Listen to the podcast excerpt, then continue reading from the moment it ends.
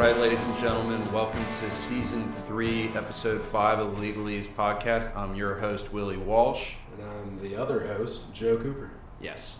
Uh, so, uh, just a quick public service announcement um, Birdies and Barristers, uh, the golf tournament at the Paul M. Hebert Law Center is coming up on Friday, April 6th. So, listeners, if you want to play, it's open to anybody, alums or just general public, and students get a discounted rate. Um, I believe that's teams of four, right, Willie? Teams of four, shotgun starting at 1 p.m. Um, and there's prizes. Also, we have the uh, race judicata coming up on March 29th. So, I think it might be 22nd. Excuse me, you're right. 22nd. Uh, it's Thursday. It starts at 5 p.m. Um, if you need uh, if you need any more information, you can reach out on the podcast website page. Uh, and um, yeah, one, one thing about Race Judicata, it's a great time, quick 5K race. Uh, they're going to be giving out prizes for first female, first male, and also first uh, first place faculty. Um, quick, out. Quick 5K? It's a pretty quick 5K. I just I, about killed me last year. I I did pretty okay, and I'm I'm I'm a pretty hefty guy. I, I was so. getting I was getting fluids at K1. Yeah. But either way, at the end, once you come back, uh, once we lap right, right back around to the law school, there's um, there's beer and crawfish all included in your ticket price, and you get a, a, a T-shirt with it as well.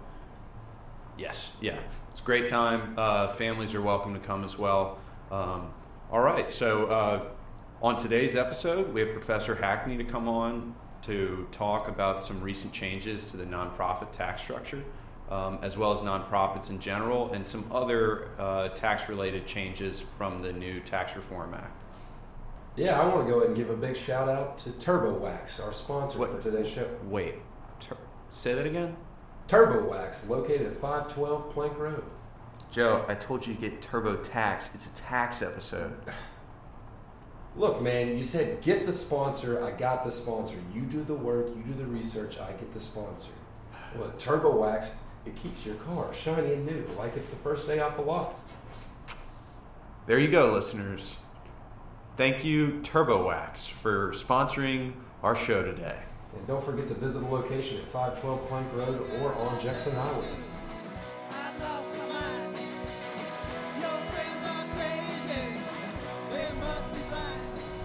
All right, we have uh, Professor Philip Hackney from the Law Center here today to uh, talk about some recent changes to the nonprofit tax law. Um, professor Hackney is the resident tax professor at uh, Louisiana State University.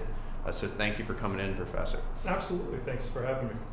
So um, why don't uh, why don't we maybe start with a little bit of background about nonprofits in general for some of our listeners, as far as um, can, how you can be compensated in them, can you be compensated in them, how they run?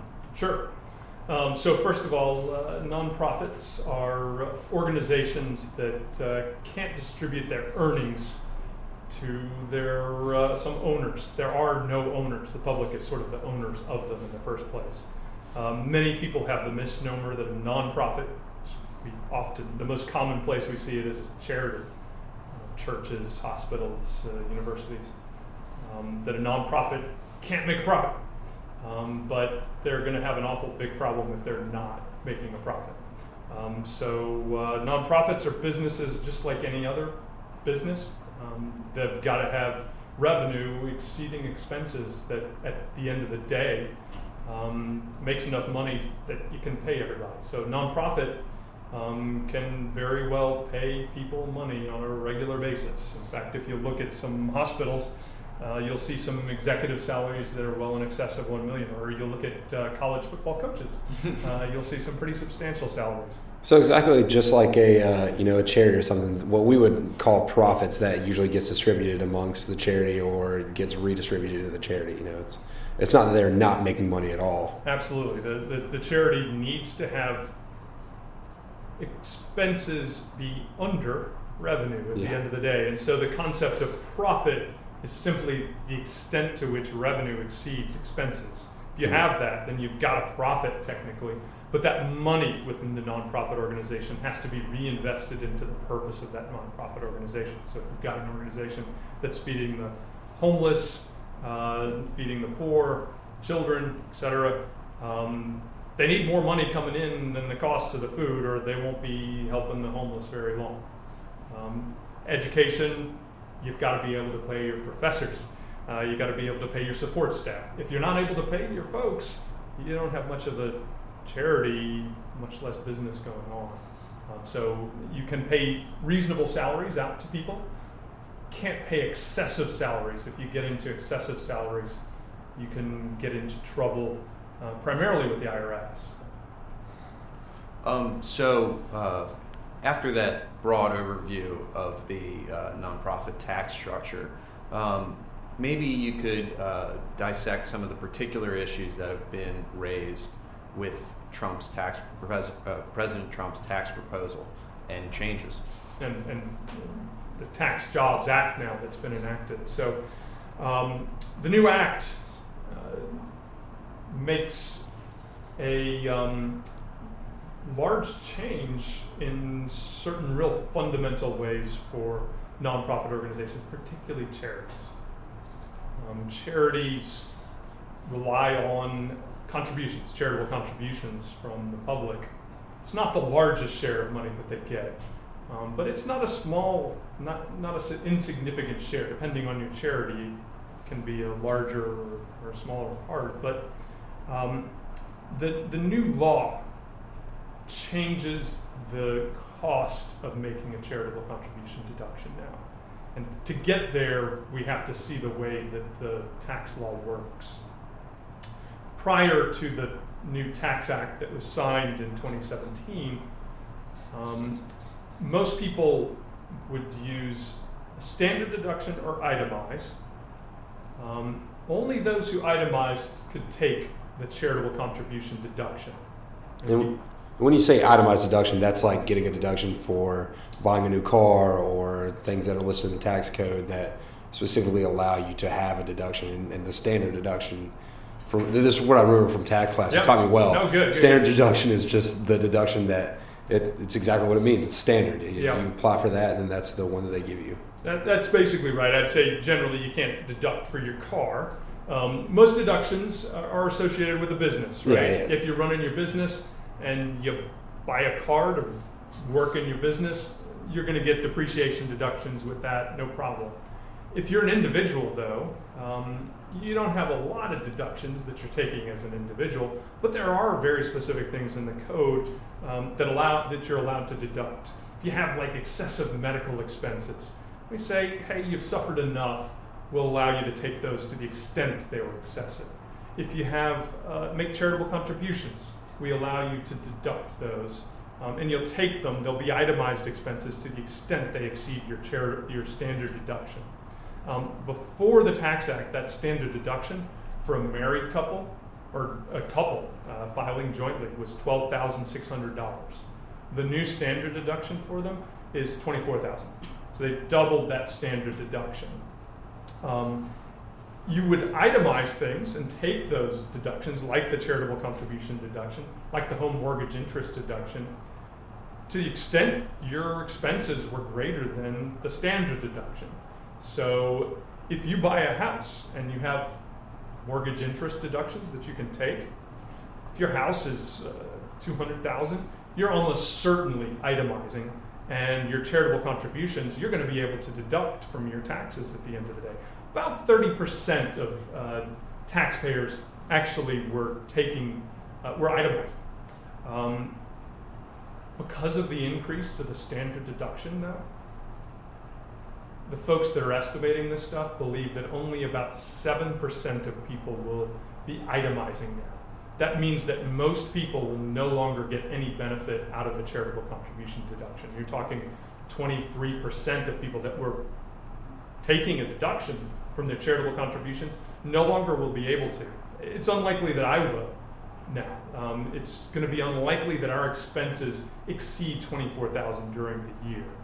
Um, and that is expected to have a real hit. The United Way is predicted some billions of dollars that the charitable sector will uh, uh, lose as a result of this change. So that, that's probably the thing that the nonprofit world is concerned about the most is a backdoor ending of the charitable contribution deduction for all except for the quite wealthy.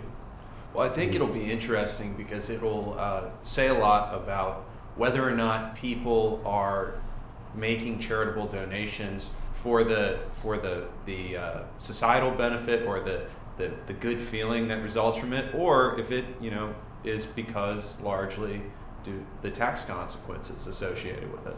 It's a fascinating question. Um, I uh, I believe firmly in uh, people's responses to economic incentives. Um, and so I think you're going to see a reduction in charitable contributions in some places. And it's not even necessarily a question of how important this was to these folks. I think it's a matter of they won't necessarily have the money or they won't experience having that money available as a result of this change. Um, at the end of the day, it will cost them more. They'll actually have to, if they pay $1,000 now, they'll have to pay the taxes on that $1,000 on top of the $1,000 contribution. So, say you were in a 25% top marginal rate. So, effectively, your charitable contribution deduction is worth 25% of what you contribute. Um, that means that you'd get a $250 um, offset of your taxes if you make a $1,000 contribution. So, a charitable contribution for that person prior to this law would cost me $750, not a 1000 After the law, if I'm in that same 25% bracket, let's say I go down to a 21% bracket, um, that tax contribution now will actually cost me $1,210, not a 1000 So there's a real difference in the economic effect of that contribution. Um, so at the end of the day, it will impact people's giving, one way or another. Um, However, you make an excellent point, which is some people are going to give no matter what. If you're talking mm-hmm. about churches, people tithe. There's a large section of the American public that genuinely believes they have an obligation to make a 10% uh, contribution of their income on an annual basis, and they're not going to stop giving. Now, it'll be interesting to see how they work out the 10%, mm-hmm. given that they have this extra charge on top of that. I think they yeah. God might need to come in and have conversations yeah. to figure out how that works exactly. Um, so, interesting questions. Though. Well, on a macro scale, um, I know you probably don't have these numbers in front of you, but how, how many or what percentage do you think of corporations or organizations in the United States are actually nonprofit? Oh, so um, uh, so the, the question is how large, in a sense, is the nonprofit yeah. sector? Yeah. About ten percent of wages are paid by the nonprofit sector. Um, I don't have the numbers in front of me, but I believe in the last numbers from a couple of years ago, there were about four trillion in assets in nonprofit organizations. Um, you're talking about three trillion in um, revenue uh, coming into these organizations. Um, the charitable organizations are going to be a sizable portion of that. So you're probably talking about two trillion in revenue coming into charities um, and about three trillion in assets. I, would have to go back and look yeah. at those numbers, but it's in that range. So, I mean, in terms of the revenue, you're talking uh, four or five percent of GDP. Well, I guess really more my concern was you have all these nonprofit organizations. You know, ten percent of the marketplace, pretty much. Uh, and you know if they're not getting in the donations because of people who you know definitely give because of the tax benefit I mean, that, that looks like it could be some significant job loss and some definite economic uh, trouble for the nonprofits. Yeah, at least sustaining their nonprofit organization. There's a lot of nonprofits that are really concerned um, about the effect this is going to have on them and the services they deliver. If you're um, looking at the way state houses have been behaving, um, and we could talk about Louisiana, we decided not to increase taxes to pay for services. Uh, you see Kansas and states across the country have been behaving in these ways. And that means that there has been a pullback in services that are provided by the government. And as the state pulls out of those things, that puts an increasing burden an increasing burden on nonprofits to provide these services and to hit them at the same time that you're doing that. Can it, whether you think it's right or not can be expected to have a particular economic impact uh, both on the operation of the nonprofit but on the vulnerable populations that they serve. So I, I have my concerns regarding that. I, I worry about it nonprofit sector has been suffering in, in, in ways already um, but we'll see I mean the the the Republican case for it and should make it is that the tax cuts are going to give so much money to everybody um, that it'll make up for these losses. Um, the best economic analysis that I saw, there's a, a, thing by Robert Barro and Jason Furman analyzing it. They're expecting some additional GDP growth, about two percentage points, point, or 0.2 percentage points. Um, enough that even though it was about a $1.5 trillion tax cut over 10 years in costs, we're just giving up 1.5 trillion that we otherwise would have collected. It'll cost about 1.2 trillion because there's going to be some growth in the economy, and that could make up for it. I'm not convinced that that's going to help the nonprofit sector because I'm not convinced that money's going to go to the nonprofit sector. Yeah, it would seem to me, at least, that if you're a uh, if you're a lower income uh, not a low income individual, but you're a person who now gets the benefit of the of the double standard double standard deduction, pretty much. Uh, that you will have more disposable income, but at the same time, you're probably a person who consumes more of your income on everyday items as opposed to saving. So it seems like that would help the economy in a lot of ways. Yeah, there's, there's no doubt that some of this will help the economy. Um, it's weird, though, to think about things as helping the economy because what does that mean for your bottom line if the economy is doing better? Exactly. Um, and there, there's an interesting aspect of that increasing the standard deduction um, because it comes with not getting um, personal exemptions as well. So prior to the Tax Act, I personally, with two children and married, filing jointly, I got the standard deduction of 12,400, but I additionally got four personal exemptions of 4,000 each, which put me up over $24,000 over the standard deduction. Those personal exemptions are gone now. I think some people will be surprised at that. But. I'm the youngest of seven kids, so personal exemption. your, your, parents have a lot of personal exemptions. Exactly. I congratulate them. um, so why don't we? Uh, why don't we discuss? Hey, mom and dad. Uh, why don't we discuss a little further uh, some of the other aspects targeted towards the nonprofit organizations themselves uh, with regard to the limitation from the from the act? Sure. Yeah. One one of the uh, most interesting ones to me, for those who are followers of uh, the Tigers football or Tiger athletics generally, is that. Um, the new uh, code passed, and I, I, was I was surprised at this. I mean, I genuinely think this move was probably the right one, but it ended the ability to deduct 80% of your TAF, TAF athletic contributions. So, um, for folks that buy uh, LSU football tickets, they're well aware of the $1,000, $2,000 contribution that helps uh, if you want to buy seats at the Tigers game. Um, so you're expected to make that contribution on an annual basis, and you got to deduct 80% of that um, under the old code. The new code ends that ability. Um, I know LSU was deeply concerned about the impact that's going to have on their ticket sales. Again, if you believe in economic effects, uh, you should expect people to uh, probably buy less. Um, that the return to LSU would be a little less. Now, there could be, um, in the same way that we talked about churches, that people uh, were pretty religious about making a contribution to their church. I have a feeling that people are pretty religious about making a contribution to LSU football as well. So whether they experience a hit or not is still remains to be seen. But that was another hit on the charitable sector. Yeah, and I know it's not just the Tiger Athletic Foundation. Yeah. Uh, the University of Alabama has one. I'm sure the University of Tennessee yeah. has something like it, Joe.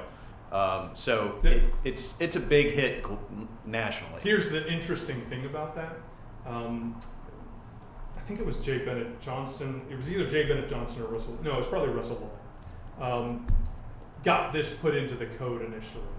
And the way it was initially written was he got together with a Texas senator and got it such that only it only applied to LSU football and uh, the, the UT. Uh, so it, it, it, was a it was a deduction only for those who made contributions to UT football or LSU football.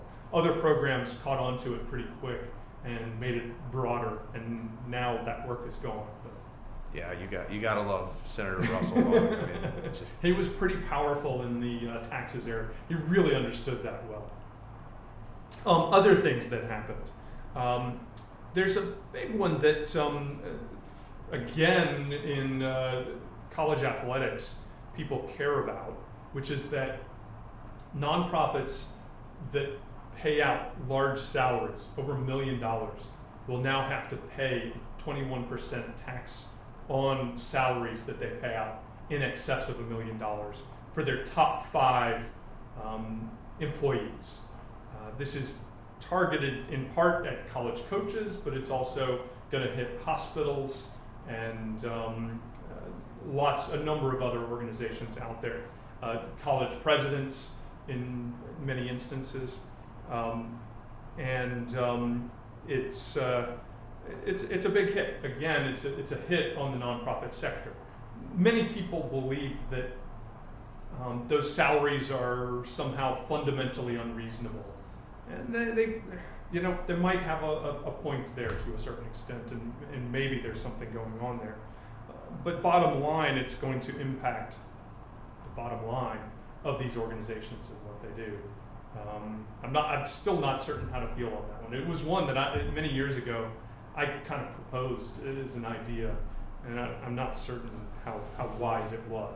Well, let me ask you this. So, um, Louisiana State University is a state institution. It's not a nonprofit. I mean, it's a it's a governmental institution, correct? Right. So, um, the Ed Orgeron is a state employee. Coach O is a state employee. So his salary is not necessarily a nonprofit salary, correct? Yeah, there's a really interesting aspect, uh, technical aspect that, that went on in this particular um, new statute, um, which is that they tried to apply it to any employee of a 501c3. Um, and nonprofits generally, actually, if they're, if they're exempt under 501a, so it potentially grabs up all sorts of interesting organizations. But it also applied it to um, organizations that don't pay tax as a result of this provision 115 of the code. 115 is kind of a uh, way inside baseball term that only serious tax nerds such as myself deal with. Um, and I think Congress intended to grab up folks like Coach O and tax their salary. But there's a debate going on, and I think the side of the debate that comes down on the side that Coach O's salary is not taxable is probably winning, which is that this is a state entity and it's not obtaining its exemption via 115. And I think they have created a situation where, uh, say, Coach Saban with uh, University of Alabama, who's Tennessee's coach? Uh, Jerry Pruitt now. Jared Pruitt of uh, Tennessee uh, will not be subject to this 21% excise tax. We'll see. There, there's a real debate going on on this issue. Uh, the Republicans who put it in believe that it should apply. They want it to technically apply. Um, but say coach, uh, who's Stanford's coach? I forget Stanford's coach, but it, it's a private institution. Um, will have to pay. Mm-hmm. Uh, Notre Dame uh, will have to pay on their coach's salary, assuming it's in excess of one million dollars, and that's just an odd situation um, and uh, would seem to be taking a side in the uh, football wars that are ongoing, and it, it, makes it more costly for private institutions to buy their coach than a public institution, and that seems problematic. Yeah, when I'm thinking about stuff like this, it kind of gets me onto the thought that maybe there's a bigger push to minimize the influence and I guess um, overall just spread of private institutions in education. Um, it looks like it, it just seems like we're just geared more towards going into the public institutions and, and really pushing to have our children go to and students go to public institutions rather than private. What, what do you think about that? So interesting. I mean, I think there's a real battle. I mean, there's clearly real battles going on in the concept of higher ed generally. Um, I would actually say the push is more. I don't know. It's, it's hard. It's hard to Yeah. figure out because there's so many battle lines that are happening both at the state level. The state has massively cut public institutions. Um, I guess the, the first thing I would start with is I don't think that differential was intended here. Mhm. I don't think the legislators actually, I think they were believing probably that they were grabbing up the Coach O, the Coach Saban Yeah. situation. So I don't think they willingly went into this doing that. Uh-huh. Um, I think they willingly went into it trying to um, put, trying to make a statement that they believe that nonprofits should not be making large payments to their employees, that this was somehow fundamentally wrong. Yeah. I think that is incorrect. Um, nonprofits are a business like any other, and if they want good people to be operating them, they've got to be paying market salaries, and if they don't, they're not going to be operated very well. Um, I think, I think they're focused on the wrong issue and using a. I, I think there's a real issue of too much money going towards these types of things, um, but I think that their tool was not the correct one for dealing with that, that question. Um, to the question of whether they're trying to force you into public rather than private, it's it's just really difficult to say. And I'll bring up. I know you remember the the, the other one, um, William, that I we, we were we talked about before this was that there's this new um, excise tax placed on the endowment of higher education institutions, which could theoretically, I suppose, include the publics. Um, and it is only impacting about 500 higher educational institutions. It's a 1.4% tax on the endowment of these institutions. So it's more, more of an attack, I think, on higher ed generally hmm um, th- and particularly where there's some sort of wealth involved, they're trying to cut that back in some way. Um, and why that is, I think you've got to go deep into the weeds of politics, uh, into partisan politics, to see why they might be taking those kinds of moves. Well, I know at a lot of the private colleges, there have been uh, op-eds written about pulling their their nonprofit status, just because it really is kind of operating like a for-profit entity. Their endowments are huge, but at the same time, you know, educational is one of the standards in 501c3. Yeah. So they are providing an educational service. Yeah, it's, it's a fascinating issue. You've got Harvard, Yale, Stanford. Um, I know Harvard and Yale have over a $30 billion endowment. So these are gigantic institutions, and they have, you know, often have hedge fund managers that are essentially managing this, this money and making lots of money out of these operations. So I think there is some sense that hey, maybe there's something wrong with that. And there, there are folks from the left and the right that believe there's something fundamentally going wrong with that. And the, the, the biggest problem is are they really taking money out of their endowment and putting it into that educational mission? Um, students, I suspect, feel that I don't think they're doing that so much because I'm paying 50, 60 grand a year to come here. Yeah. Uh, or I'm paying fees, even if I'm even if not paying too much tuition, I'm paying a hell of a lot of fees and housing, and they're making money hand over fist in these things. So is that right? Shouldn't they have to pay something into the system? So I think there's a real battle to be had in terms of charitable mission um, and whether amassing these large portions needs to be dealt with in some real ways. And I think they were aiming at that. I'm not certain they accomplished it in the right way, but I do think they were there were good things that they were aiming at. Well, we can definitely see that you know the, the goal is to try and limit nonprofits and in the way that they're uh, distributing larger salaries. But do you think that maybe a way to kind of avoid this? Because I mean, like we said, ten percent is the not or roughly ten percent is the the economic sphere for what nonprofits are in the market. Um, do you think it'd be wise to maybe have an exemption specifically for educational um, ins- institutions? So effectively, we do already have a tax exemption if you are doing educational writ large. Um, and that's kind of, I think, part of the problem, which is that if you do education, you can be tax exempt. Um, so if I'm advising somebody and they're trying to ensure their thing, whatever it is that they want to do, is exempt, I'm going to advise them to try and do as much education as they possibly can.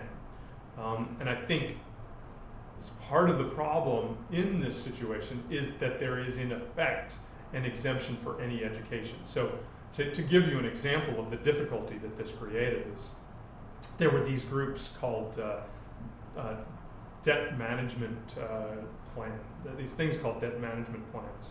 Um, I'm blanking on the names, uh, credit counseling organizations. Mm. They had all these credit counseling organizations that sprang up. They were doing really bad things. They, sometimes these organizations would uh, form. Uh, they tell people, hey, we're going to get rid of all your credit card debt. Just come on in and you just start making these payments to us and we'll, we'll take care of it all. And then they'd run away with their money. Um, but additionally, they were, even the semi good ones that didn't run away with your money, just abscond with your money, um, they were taking large fees. And what they were claiming is that they were educational, that have these counseling sessions with folks and take advantage of these people. And so as soon as you start creating this notion of, hey, we'll give an exemption for education, it creates, because we think of education as good, right? Yeah. Education is naturally good. It creates this opportunity for people to use arbitrage to exploit that concept. And it's the exploitation of that concept that's kind of the problem.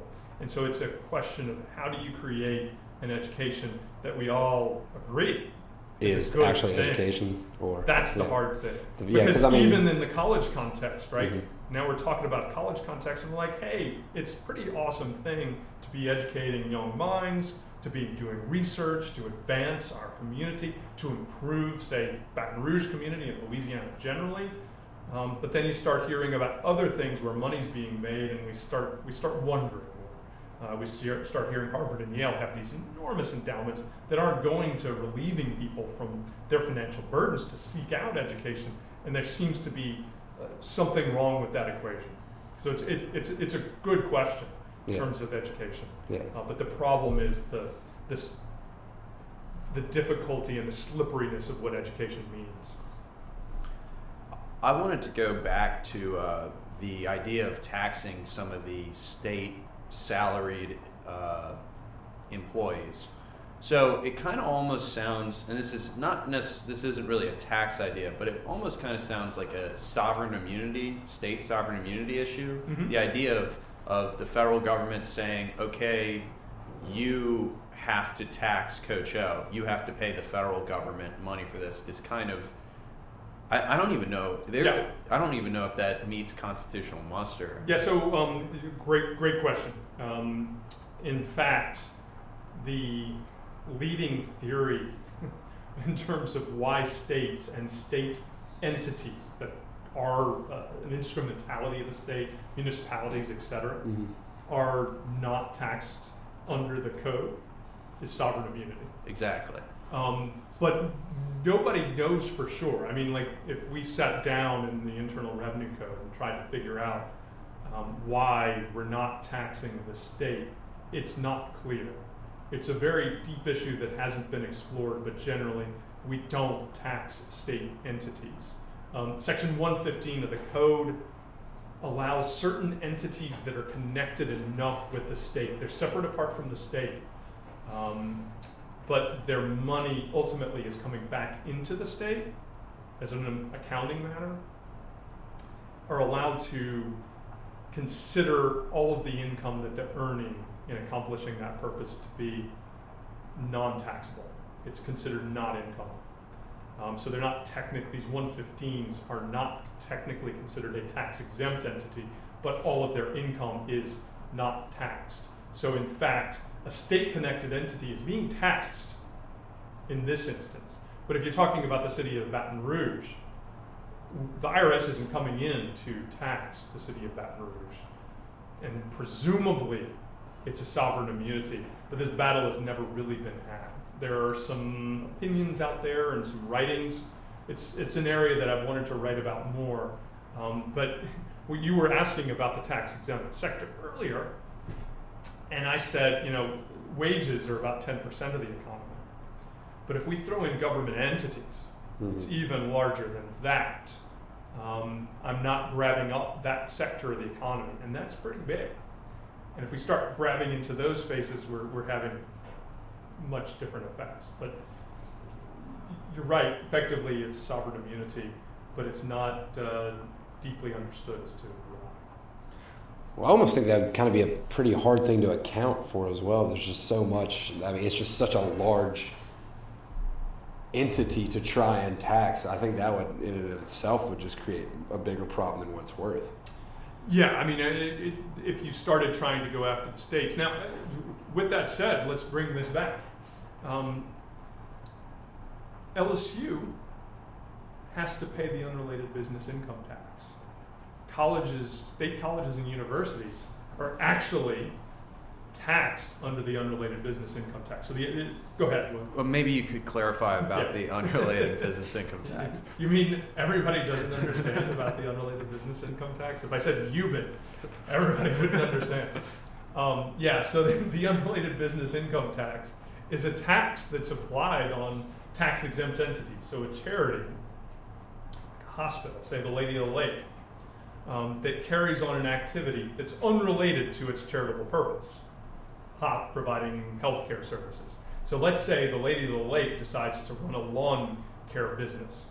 If it goes out and do, does this, this is unrelated to its activity. And the Internal Revenue Code, because of Congress, said that we have to tax those charities on that activity. So the lake will suddenly have to file a tax return, right, um, on that activity. Congress decided to apply that to state colleges and universities, which are presumably the state. And so we actually have a situation where the Congress is, in fact, applying a tax on a state entity. And nobody's challenged this. But necessarily in, in, what in what context? Like what? If they conduct an unrelated business activity. Like for example. So let's say um, we can get it. I'll get into it. So if they ran a lawnmower business that had no no relation, they could yeah. pay tax on that. But more likely, what's going to happen with LSU is let's say they have a, a, a large stadium, mm-hmm. and let's say they decide to throw a um, Bayou Country Superfest, like maybe. Or did you want to avoid that? Or, uh... no, not necessarily. I mean, it, it happens that, around. Yeah, it happens around the country, and I, I don't know whether this created an issue for them. I'm assuming their folks looked at this. I, I, don't I don't talk, and I'm not speaking for LSU at all in this scenario. Um, but what does happen sometimes is just just blink twice if they're you're doing safe. these things. We're fine. um, they might have unrelated business income associated with that under certain particular circumstances, and they could have to pay tax on that that income. Um, other simple things that can happen is they'll have an endowment, mm-hmm. um, and they um, uh, borrow money. Uh, if they have, if they've borrowed money to, if a state institution has somehow borrowed money in order to carry on an activity that returns money, that suddenly becomes unrelated business income, um, and they have to pay it now. A- another way that this can happen, and this is part of the new tax act, and this is the biggest mess. It actually, it just if you're into the issue of colleges and universities, if you're into this kind of area, um, they now suddenly can have unrelated business income tax if they allow their employees to park for free on campus. Which uh, LSU does not allow their employees. They, we, we actually have to pay. Yes. And a lot of institutions do that. They'll charge, but most of the institutions will allow that parking to be taken out pre-tax. And if they take it out pre-tax, there's a real debate on whether this new act actually creates unrelated business income tax for this institution. Um, and I actually created a little bit of a stir amongst, amongst colleges around the country trying to figure out whether they're going to have to pay unrelated business income tax on this issue because they give transportation benefits and parking to their employees, and the new tax act forces them to pay 21% tax on whatever they pay associated with that amount. And it's not clear at all how this is going to come out. But again, the only point is that I, that I was trying to get down towards is there are all sorts of ways that colleges and universities can get themselves into a place where they have to pay this unrelated business income tax, even though they're a state entity, which is the sovereign immunity issue Yes. again. Yeah. Yeah, exactly. And I'm shrugging my shoulders right now. Who knows? Sh- shrugging shoulders emoji. Emoticon. You're just all over the uh, the, the hip cool lingo. His, he, Professor Hackney said IRL in class today. By the way, My, my son would be grinning. Well, Professor Hackney, we uh, really want to thank you for coming on the show. We really enjoyed it. Um, and uh, it was eye opening, I would say, to learn this much about the tax code. I'm sure our listeners uh, uh, really enjoyed it. Come back for more tax talk. Oh, you, oh, definitely, definitely. Joe, you got any parting words? Uh, no, uh, other than I, I- I did see there was a you were you were quoted in the Washington Examiner. Uh, it, it kind of talked a little bit about um, uh, the the pay to the college coaches. Uh, just go to the WashingtonExaminer.com, and then the title of the article is "GOP Tax Plan Could Crimp Million Dollar College Coaches."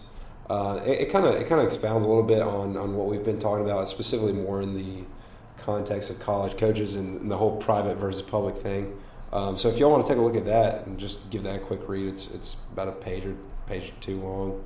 So uh, that's that's a good thing to get started on as well. Um, but other than that, we appreciate you coming on, and it's been a great time. Thank you guys, and I, I- I really appreciate that you guys uh, have this going. I think it's a really uh, great asset to LSU Law School as an institution. So, uh, Joe and and uh, Willie, thank you very much for having me on, and thank you for doing this work. I appreciate it.